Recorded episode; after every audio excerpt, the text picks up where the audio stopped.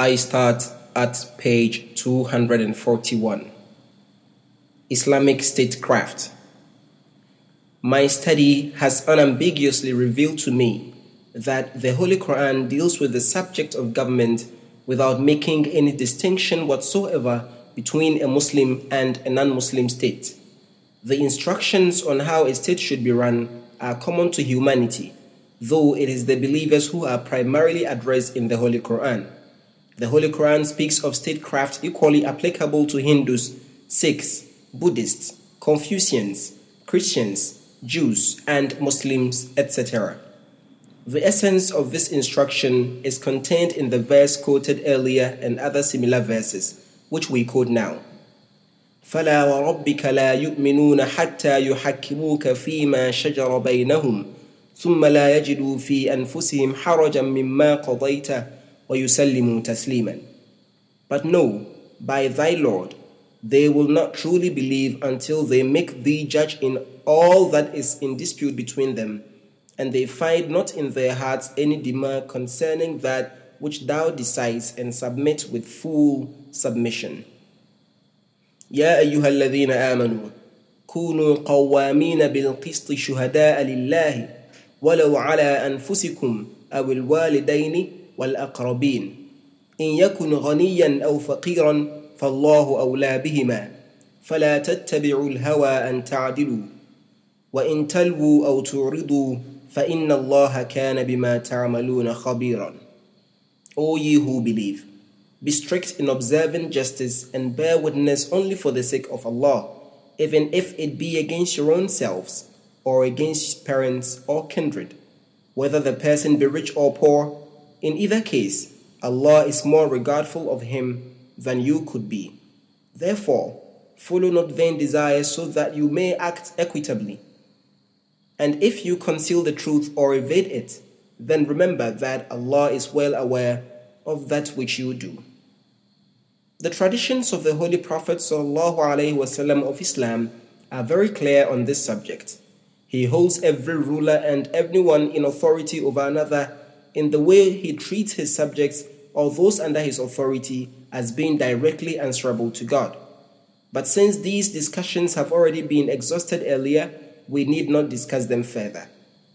The substance of this study is that Islam propounds a completely neutral central government in which the matters of statecraft are commonly and equally applicable to all subjects of the state, and religious differences are allowed to play no part therein. Islam most certainly admonishes Muslims to follow the rule of the law in all worldly matters. يا أيها الذين آمنوا أطيعوا الله وأطيعوا الرسول وأولي الأمر منكم فإن تنازعتم في شيء فردوه إلى الله والرسول إن كنتم تؤمنون بالله واليوم الآخر ذلك خير وأحسن تأويلا O ye who believe, obey Allah and obey his messenger and those who are in authority among you. Then, if you differ in anything, refer it to Allah and His Messenger, if you are believers in Allah and the Last Day. That is the best and most commendable in the end. But as far as relations between man and God are concerned, it is an area exclusive to religion, and the state has no right to interfere. There is total freedom of mind and heart in the affairs of belief and profession of faith. It is a fundamental right of man not only to believe in anything which he so pleases, but also to worship God or idols as dictated by his religion or pagan belief.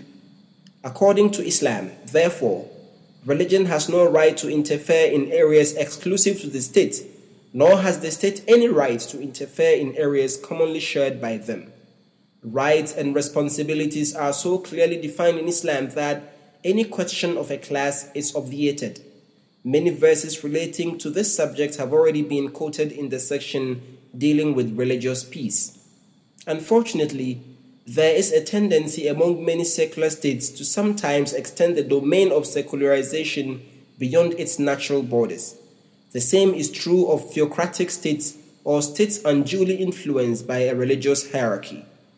Though one may not sympathize with them, one can understand to a degree the lopsided views of states governed by religious fanatics. But when one observes such an immature attitude in the so called advanced and broad minded people of secular countries, it is hard to believe.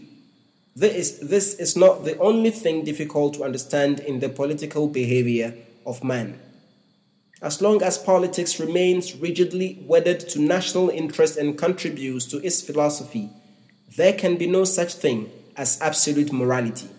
As long as political attitudes are governed by national prejudices and truth, honesty, justice, and fair play are discarded whenever they clash with the perceived national interest, and as long as this remains the definition of loyalty to one state, the political behavior of man will remain dubious controversial, and ever paradoxical. The Holy Quran mentions the responsibilities of governments and people. Some of these responsibilities have been mentioned in the earlier sections of this lecture the provision of food, clothing, shelter, and the basic needs of its citizens, the principles of international aid, answerability to both the government and the people, their interplay, absolute justice, and sensibility to the problems of the people so that they do not have to raise their voice in demand of their rights. In a true Islamic system of government, it is the responsibility of the governments to be watchful so that people do not have to resort to strikes, industrial strife, demonstration, sabotage, or cause of complaint to get their rights.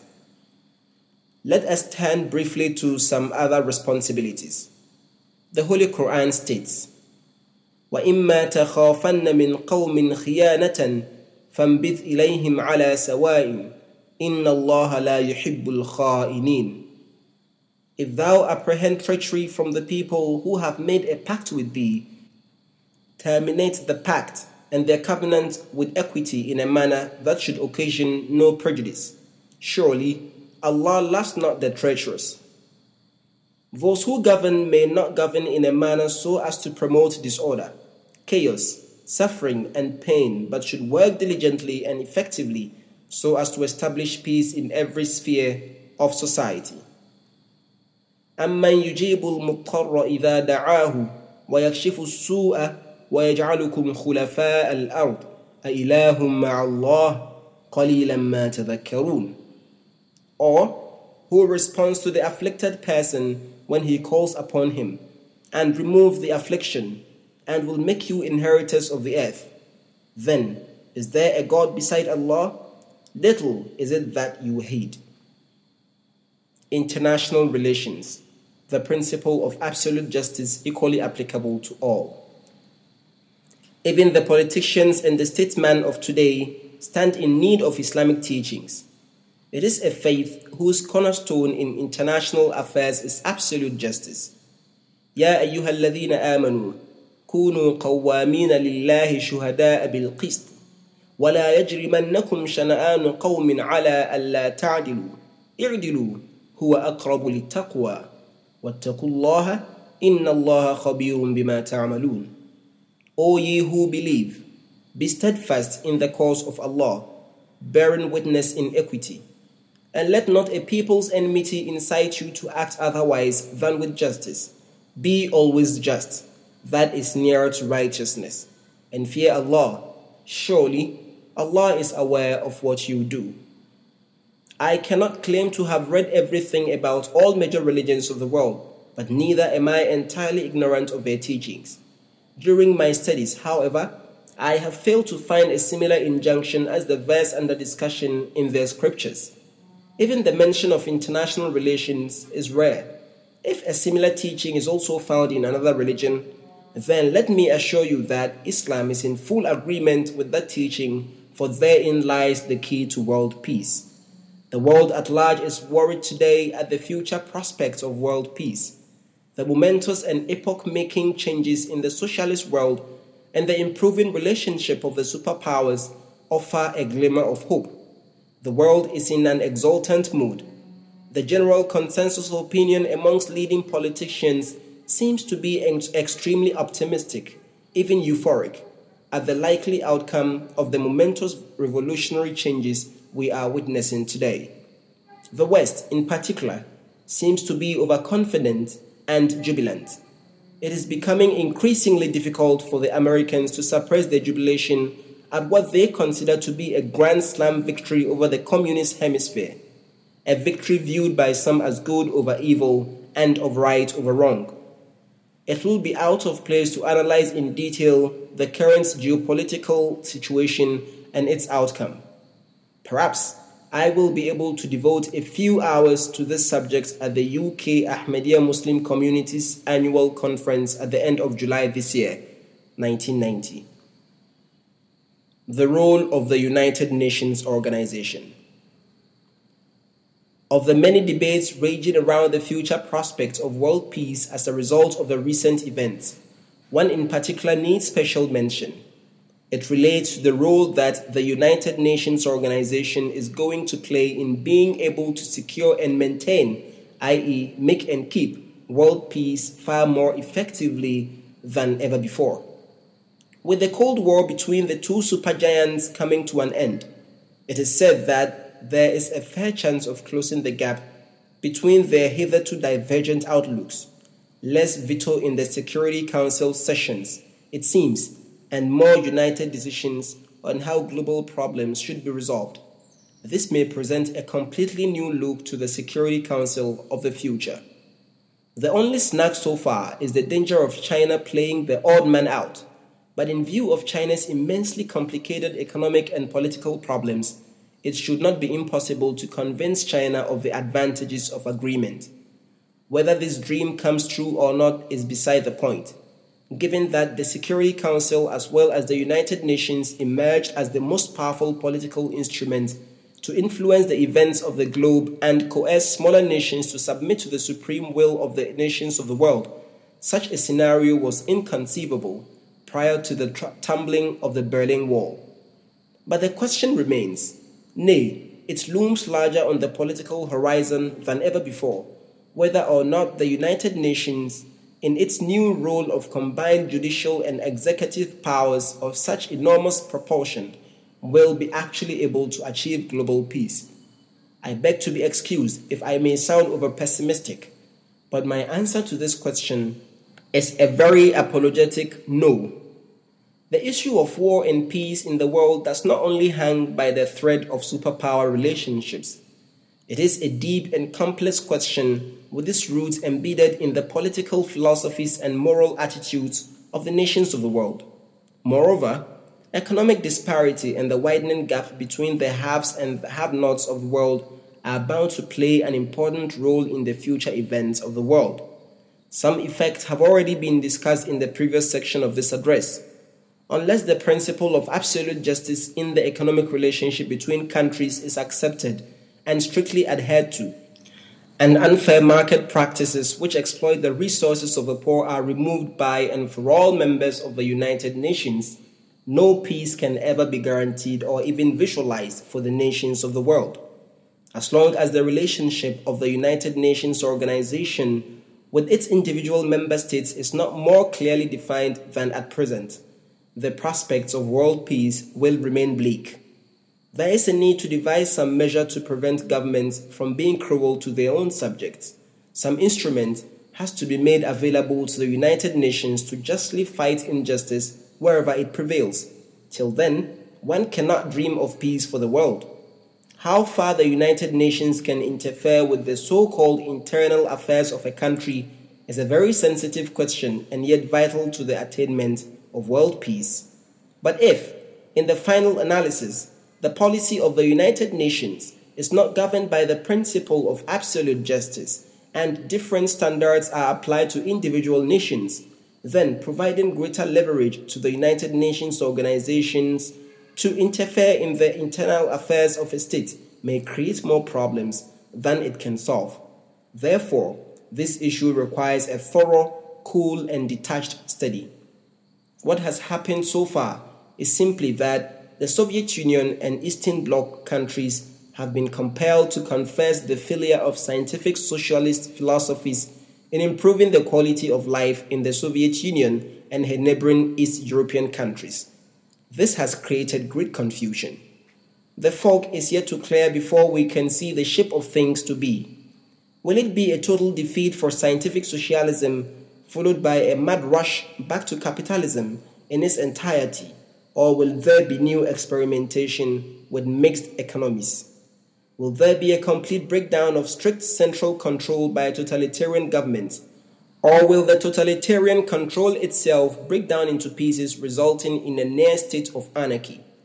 Or will there be a gradual transition into totalitarian state control to a new compromise system of give and take between the state and individuals so that, with the passage of time, civil liberties are progressively introduced and fundamental human rights restored. It is important to wait for the outcome of a new struggle between Mr. Gorbachev's idea of perestroika and glasnost on the one hand and the attitude of the strict orthodox in the communist hierarchy. To the best of my knowledge, most of the benefits in the USSR's class society are mutually shared by the party hierarchy, civil service, and the defense forces. The vital question is what role are they going to play at this critical nascent stage of the bloodless counter revolution which is now taking shape? This and similar questions have to be answered before one can reasonably visualize the impact of these changes on the prospects of world peace merely a detente between the two superpowers in itself, does not bring any hope of peace. On the contrary, it invokes many phantoms of lurking dangers for the third world countries in particular. It was the mistrust prevailing between the two superpowers and their jealousies, which in fact provided a sort of canopy for weaker nations. Also, it was the ability of the weaker nations to change sides and allegiances from the west to east or vice versa which gave them a small measure of maneuverability and bargaining power. But this is no longer so. What hope can these weaker nations entertain now to survive respectably as independent nations in the future? The thought at this stage shifts to the UNO, a bastion of peace and the only torch of hope for the establishment of a new world order. At least, one wishes it was so. However, Upon a closer critical examination, a completely bleak, oppressive, and even threatening picture emerges. In the newly emergent balance of power, will not the United Nations be practically governed by only one superpower? This presents the smaller and weaker nations no chance to escape the inevitable fate of hunted animals. The present United Nations has proved again and again to be a powerful organization working not for justice, but for the political ends of whichever nation has the greatest lobbying power. The concept of right and wrong has never played a part in the decision making process of the United Nations in our recent memory, nor in the present setup can it play a meaningful role in the future. Politics and diplomacy are too deeply and inextricably rooted in the soil of modern politics to leave any room for absolute justice to take root and be given a fair chance of survival. It is a hard and bitter fact, which no man with respect for truth can deny, that this great and awesome institution has been reduced to an arena of intricate diplomatic activities, lobbying, secret paramours, and past struggles, all carried out in the name of world peace. According to the Holy Quran, therefore, what the world needs is an institution which sets itself the task of establishing justice. Without absolute justice, no peace is conceivable. One can wage wars in protestation in the name of peace, stifle conscience, and still dissent for the purported aim of establishing peace. But all that one can achieve is death, but not peace. Alas, few among the great politicians of the world understand the difference between death and peace. Death is born out of inequity, tyranny, and persecution by the mighty. Peace is the child of justice. The Holy Quran often speaks of peace, but always in relation to justice. Peace is oft mentioned as conditional to the dispensation of justice. In a situation erupting into belligerence and active hostility between two Muslim individuals or nations, the Holy Quran has this to propose. وإن طائفتان من المؤمنين اقتتلوا فأصلحوا بينهما فإن بغت إحداهما على الأخرى فقاتلوا التي تبغي حتى تفيء إلى أمر الله فإن فاءت فأصلحوا بينهما بالعدل وأقسطوا إن الله يحب المقسطين إنما المؤمنون إخوة فأصلحوا بين أخويكم واتقوا الله لعلكم ترحمون In case two parties among the believers, be they individuals or nations, fight each other, bring about reconciliation between them. If, however, one of them persists in belligerence and transgresses against the other, bring your collective might to bear upon the one that transgresses to force him until he agrees that his dispute be resolved in accordance with the word of Allah. Then, if both parties having so submitted, effect reconciliation between them, and make them resolve their dispute with equity. And we advise you that you must exercise absolute justice. Act justly. Remember, Allah loves the just, and believers are brothers. So make peace between your brothers and be mindful of your duty to Allah that you may be shown mercy.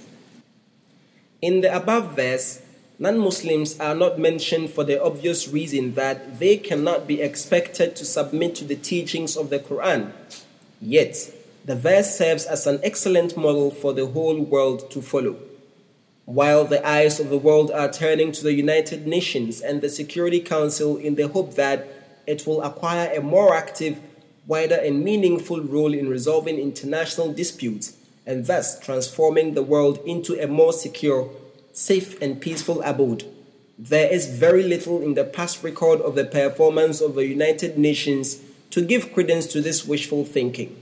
A world arena of lobbying, intrigue, intense diplomatic activity aimed at formation of pressure groups and attempts to gain an upper hand over one's opponents by any means available, where scruples have no power to play and the human conscience is bad entry may, of course, be called a house of nations, even though in conflict and disarray. But it would be an irony to call such a house a house of united nations.